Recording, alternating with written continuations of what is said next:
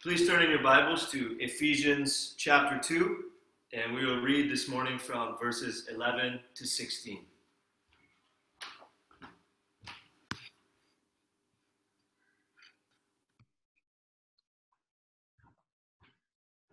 Ephesians chapter 2, verses 11 to 16.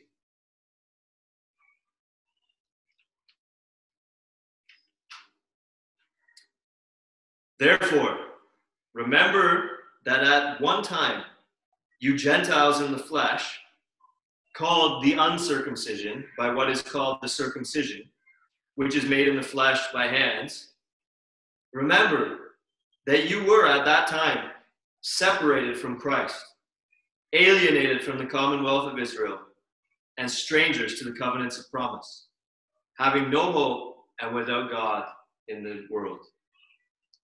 But now, in Christ Jesus, you who once were far off have been brought near by the blood of Christ.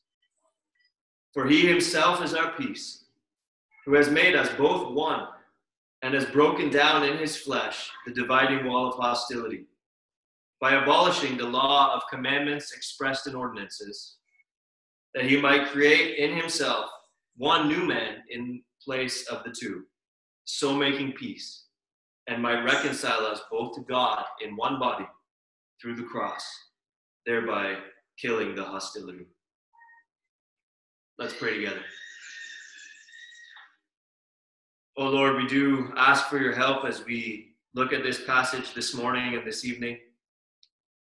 We ask for the aid of your Holy Spirit in the preaching. Lord, we ask that you will help us in the hearing, that it would not only go into the ears of our head, so to speak, but into the ears of our heart. Lord, we commit this to you, and it's in Jesus' name that we pray. Amen. So, this morning and this evening, we're going to be looking at that section of Ephesians chapter 2 that I just read, Ephesians 2 11 to 16. It speaks of the relationship between Jews and Gentiles, as well as the unity that Christ brings to people from these two ethnic groups. And I trust and pray that our study will be helpful by way of application in our current cultural moment that we're experiencing in the Western world, and that it will be edifying to our souls. So we're going to cover verses 13 to 16 this evening, God willing. And this morning, we're focusing in on verses 11 to 13. And with that in mind, let's begin at verse 11 of Ephesians 2. And to use that old familiar expression yet again, when we see a therefore, we have to ask what it is therefore. And in this case, since chapter 2, verses 1 to 10 are really just a continuation of Paul's elaboration on God's power, which he began in chapter 1 and verse 19, the therefore at the beginning of verse 11 actually refers all the way back to Ephesians chapter 1, verses 16 to 18, where Paul indicates that he has been praying for the Ephesian Christians. And the substance of his prayer has been heart knowledge of the things that he has been speaking about in the letter so far. Look at chapter 1, verse 18. He says, I'm praying that you will have the eyes of your hearts enlightened. Paul doesn't want the Ephesians merely to be able to talk about the covenant of works, the covenant of redemption, the covenant of grace, election, redemption, effectual calling, total depravity, regeneration, conversion, the Ordo Salutis, the Historia Salutis, Neonomianism, legalism, antinomianism, all these theological things that he's been unfolding so far in Ephesians. Paul is not mainly concerned that the Ephesian Christians would be able to talk intelligibly about these things. He doesn't want them to merely be able to think and understand and discourse and debate about these sorts of things correctly. He does want them to understand these things, of course, but he wants them to feel the significance of these things. He says, I'm praying that the eyes of your heart will be enlightened. And so the sense of the therefore at the beginning of chapter 2 and verse 11 is something like this Since I'm praying, Ephesian Christians, that you may have heart knowledge of the things that I'm writing to you about pertaining to the gospel. Since I'm praying that you would have heart knowledge about these things, remember. That is, meditate, ponder upon God's grace to you, Gentiles. Since I'm praying for heart knowledge of the hope to which God has called you, you yourselves, Gentile Christians, Ephesian Christians, should meditate and ponder on that hope. Think about that hope. What is the nature of it? How did it come to you, Gentiles? John Newton said, to read the scripture not as an attorney may read a will, merely to know the sense, but as the heir reads it, as a description and proof of his interest. Therein is blessedness. We ought to read the scripture as heirs, reading the story of redemption as our story of redemption. Paul wanted the Ephesians to read his epistle as heirs, not merely as attorneys to know the sense, but as heirs. Not only what is true about redemption, but that this is true of our redemption. Paul wanted the Ephesians to read his epistle as heirs, and likewise, he wants us, those of us who are also Gentile Christians, just as the Ephesians were. Paul wants us to read the epistle to the Ephesians as heirs. We must not be satisfied merely with perceiving the truths of the gospel objectively and factually, but as the Ephesians did, we must also come to perceive the gospel as pertaining to us.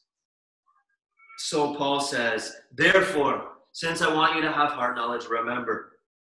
Specifically, he says, remember that at one time, and he goes on to list a number of things about that time. And what time is Paul referring to?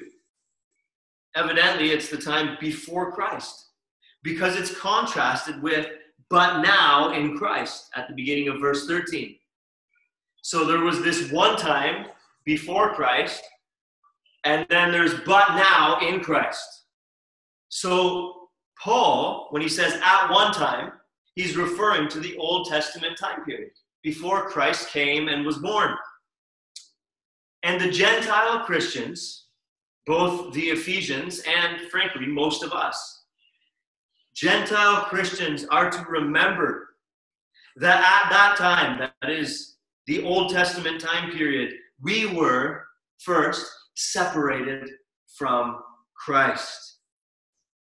Look at verse 12. Remember that you were at that time separated from Christ, as opposed to being near. Now, this does not mean that all the Jews were near Christ in the sense that they were united savingly to him by faith, saved from their sins, and looking forward to an eternity together with God. The Jews were not all near to Christ in that sense but all Jews were near to Christ in some sense. The Jewish people had the revelation of Christ in types and shadows set constantly before them. They constantly saw the tabernacle or temple and the priest and the lambs and the purification rites, and all of these things pointed to Christ. There is a meeting place with God, and it is the person of Christ. There is a great high priest, and he is Christ. There is a lamb who takes away the sin of the world, and it is Christ. There is one who makes clean from all impurities, and he is Christ. This is what all of those Old Testament things were pointing towards, teaching and instructing the Jews about. In the sense that all the Jews had the types and shadows which represented Christ before them constantly. Each and every Jew was near to Christ, while the Gentiles remained separated from him. Moreover, the Jews had the presence of Christ with them. The angel of the Lord, a Christophany, was consistently appearing throughout Old Testament times to the Jews, not to mention the person of the Son in the constant presence of the triune God among the Jews. In this sense, also, the Jews were near Christ, while the Gentiles remained separated from him. And the Jews had salvation in Christ by faith perpetually offered to them. Romans chapter 5 and verse 1 concludes Paul's argument that both Abraham and David were also justified by faith. And Paul says, therefore, since we have been justified by faith, we receive, we have peace with God through our Lord Jesus Christ. So, unlike the Gentiles who were separated from the offer of salvation in Christ by faith because they had never heard, the Jews had this offer constantly before them. To understand how the Jews could be said to be near Christ in Old Testament times before he was even born, as opposed to being separated from him, we need to understand the concept of progressive revelation. And progressive revelation is simply the idea that the Old Testament and the New Testament differ in clarity, but that they're telling the same story. God gradually unfolds his revelation rather than putting it all out there at once from the beginning. Perhaps an illustration will help. Many of you have heard me share this before, but here we go again because it's so helpful and clarifying with respect to this idea of progressive revelation. Alec Motyer has said, think about it. Think of what an Israelite would say on the way to Canaan after passing through the Red Sea. If you asked an Israelite, Who are you? He might reply, I was in a foreign land under the sentence of death and in bondage, but I took shelter under the blood of the Lamb. And our mediator led us out, and we crossed over. Now we're on our way into the promised land, though we're not there yet. But he has given us his law to make us a community.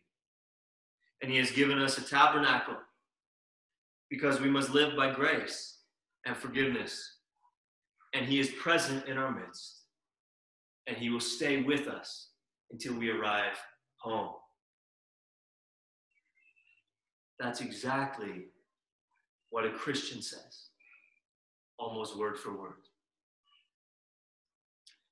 Unlike the rest of the nations, the Old Testament Israelites had the revelation and presence of Christ and his gospel in promissory form with them, near to them. The revelation and presence of Christ in a way that God deemed appropriate for that stage of progressive revelation. Which leads us to the next thing that the Gentile Christians were to remember. In Old Testament times, Gentile Christians were strangers to the covenants of promise, as verse 12 also says. Turn with me to Romans chapter 3, verses 1 and 2, and then get a finger also in Romans 9. In Romans 3, 1 and 2, Paul says, Then what advantage has the Jew? Or what is the value of circumcision? Much in every way. To begin with, the Jews were entrusted with the oracles of God. And in Romans 9, verses 1 to 5, I am speaking the truth in Christ. I am not lying. My conscience bears me witness in the Holy Spirit that I have great sorrow and unceasing anguish in my heart. For I could wish that I myself were accursed and cut off from Christ for the sake of my brothers, my kinsmen according to the flesh. They are Israelites, and to them belong the adoption, the glory, the covenants, the giving of the law, the worship, and the promises. To them belong the patriarchs, and from their race, according to the flesh, is the Christ who is God over all, blessed forever. Amen. From these sections of Scripture, we see that not all Jews were saved, but they had the revelation and presence of Christ among them in a way that no other nation did. The manner in which God related to the Jews in Old Testament times by his covenants with them was unique to them alone. And those covenants contained promises pertaining to the Messiah. Let's look briefly at a couple of examples of this reality so that you can see what is meant by this. Listen to Genesis 15 and verse 18. On that day, the Lord made a covenant with Abram, saying, to your offspring I give the land, etc., etc. And listen also to David's, pardon me, to God's covenant with David in 2 Samuel chapter 12, pardon me, 2 Samuel chapter 7, verse 12 through to verse 16. When your days are fulfilled and you lie down with your fathers, I will raise up your offspring after you, who shall come from your body, and I will establish his kingdom. He shall build a house for my name, and I will establish the throne of his kingdom forever. I will be to him a father, and he shall be to me a son. When he commits iniquity, I will discipline him with the rod of men, with the stripes of the sons of men. But my steadfast love will not depart from him, as I took it from Saul, whom I put away from before you. And your house and your kingdom shall be made sure forever before me. Your throne shall be established forever. So, by virtue of these covenants of promise and others as well, those are just a couple of examples, the Israelites were near to God in a way that none of the other nations were. And the Jews received promises from God contained in the covenants he made with them that none of the other nations had. Therefore, those in the commonwealth of Israel, as Ephesians 2:12 puts it, had hope, unlike the Gentiles who were alienated from the commonwealth of Israel. Romans 10 14 says, How then will they call on him in whom they have not believed? And how are they to believe in him of whom they have never heard? And how are they to hear without someone preaching? This was the situation of the Gentiles by and large in the Old Testament time period. They could not believe and call on the Christ because they hadn't even heard of him. No one preached to them. Therefore, they were without hope. Again, this is not to say that all the Jews who did hear were saved, but certainly no one, Jew or Gentile, who didn't hear was saved. Some might object that it's not fair to condemn someone without giving them a chance to hear the gospel. But God considers the human race guilty in Adam. Romans 5:18 says that one trespass referring to Adam's led to condemnation for all men. One trespass led to condemnation for all men. And here's a case study of how God views those outside of Christ who have never heard the gospel. How did God view the inhabitants of the promised land prior to the conquest, before any of them had heard of Christ Jesus?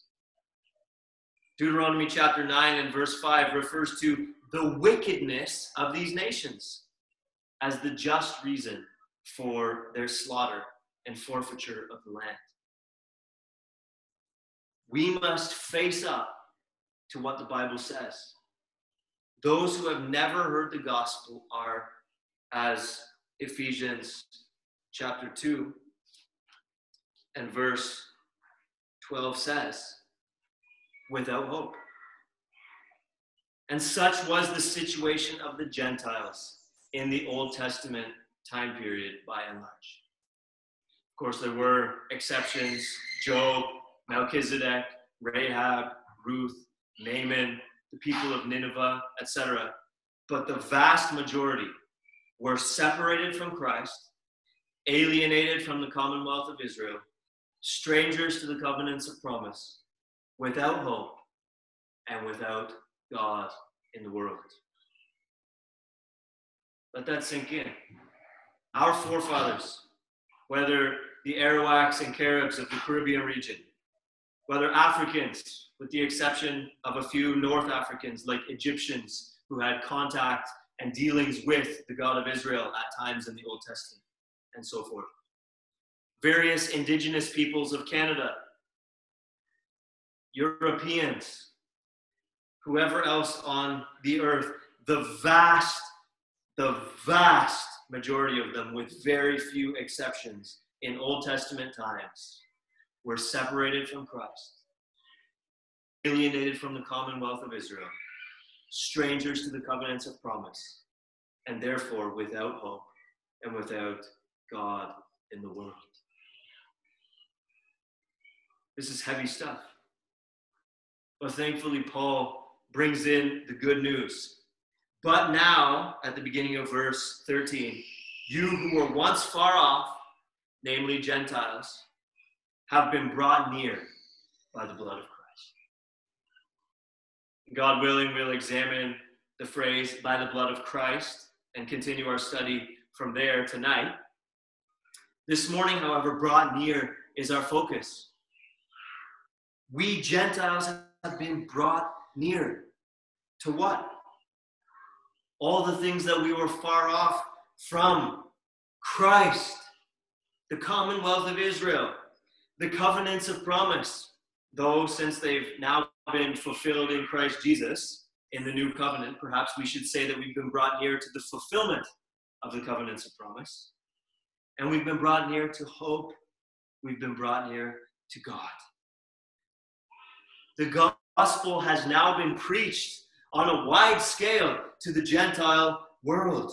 And so it is provisionally possible for Jews to be brought near en masse in an unprecedented way here in this New Testament era. But more than that, Gentiles who have believed in Christ Jesus have actually been brought near to these aforementioned things. It's not just a possibility for us who have believed, it is a reality.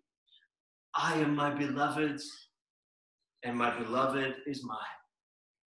The Gentile believer may now say of the Jewish Christ as the church obediently takes the gospel to the nations, the nations may now take hold of Christ and own Christ as their Savior and their Lord. Jesus is mine. Jews and Gentiles may now sing together. And in some sense now, Gentiles are Jews. Remember that they were, as verse 12 told us, alienated from the commonwealth of Israel. But now in Christ Jesus, the believing Gentiles have been brought near. Again, by implication, it's to all the things that they were separated from, far off from, including the commonwealth of Israel. In fact, Ephesians 2 and verse 19, which we're not going to deal with today, but I just reference it to make this point. Ephesians 2:19 calls believing Gentiles fellow citizens of the commonwealth of Israel. Galatians speaks to this. If you are Christ's, if you are Christ's, Gentile believer, if you are Christ's, then you are Abraham's offspring. And Galatians also says, those who are of faith are blessed along with Abraham. And so the fulfillment of all these covenants of promise, which spoke about the coming Christ, is shared in. The fulfillment is shared in by the Gentiles. It's fulfilled not only to the Jews and for the Jews, but to the Gentiles who believe and for the Gentiles who believe.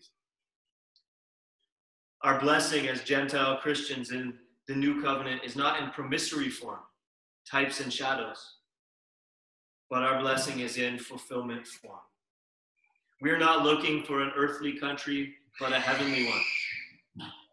We are not looking for a temporal geopolitical nation, but for the kingdom of God, and so forth.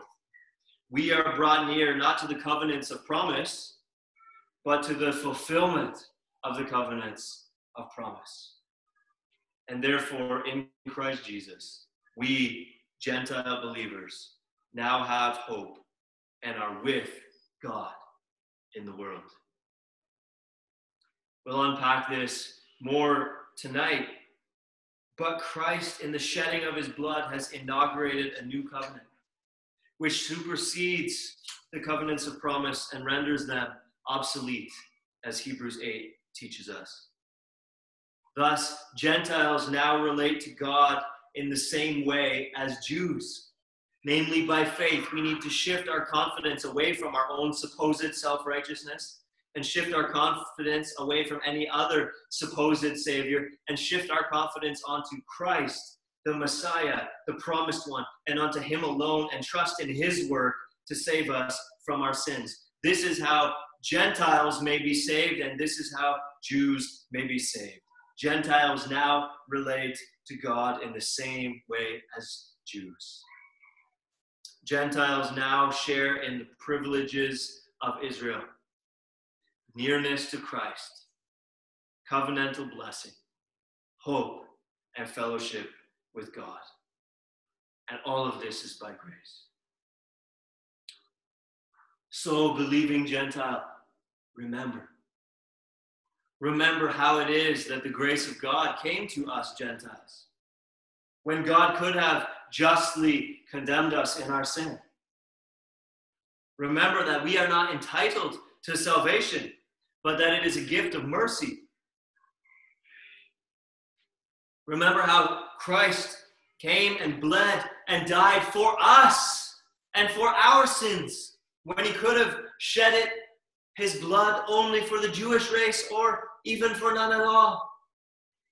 O believing Gentile, humble yourself then before the mercy of the Lord and be grateful for the privilege of joining together with the believing Jew to say, I am my beloved's, and my beloved is mine. An unbeliever do not fail to appreciate the wideness in God's mercy. We are all alike wicked and condemned, not only for our personal sin, but for the sin of our first father Adam. And there could justly be no gospel for any of us. Having made promises, God, of course, obligated himself to keep them. But God, in the first place, was not obligated to make promises to any people group, let alone to all people groups. But God has, in the gospel, made the promise that there is no distinction between Jew and Gentile. For the same Lord is Lord of all, bestowing his riches on all who call on him. For everyone who calls on the name of the Lord will be saved.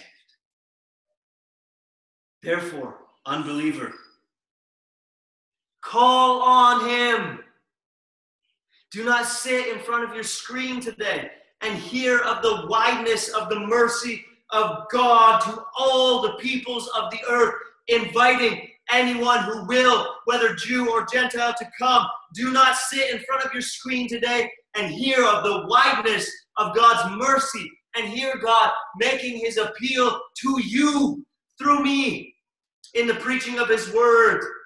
Do not sit in front of your screen today and hear of the wideness of the mercy of God and then perish in your sin with the echo of today's sermon haunting you forever in hell. Unbeliever, the Bible says everyone, meaning in that context, Jews and Gentiles, no matter what people group you belong to, everyone who calls on the name of the Lord will be saved. So call on him. In Christ Jesus, by believing in him, trusting in him, you too, whoever you are, may be brought near to Christ, near to the commonwealth of Israel, and may become a child of Abraham by becoming Christ's. And therefore, be blessed along with Abraham and the Jews in the fulfillment of the promises that God made to them. And you too, then, may have hope and have God in this world. What mercy all of this is.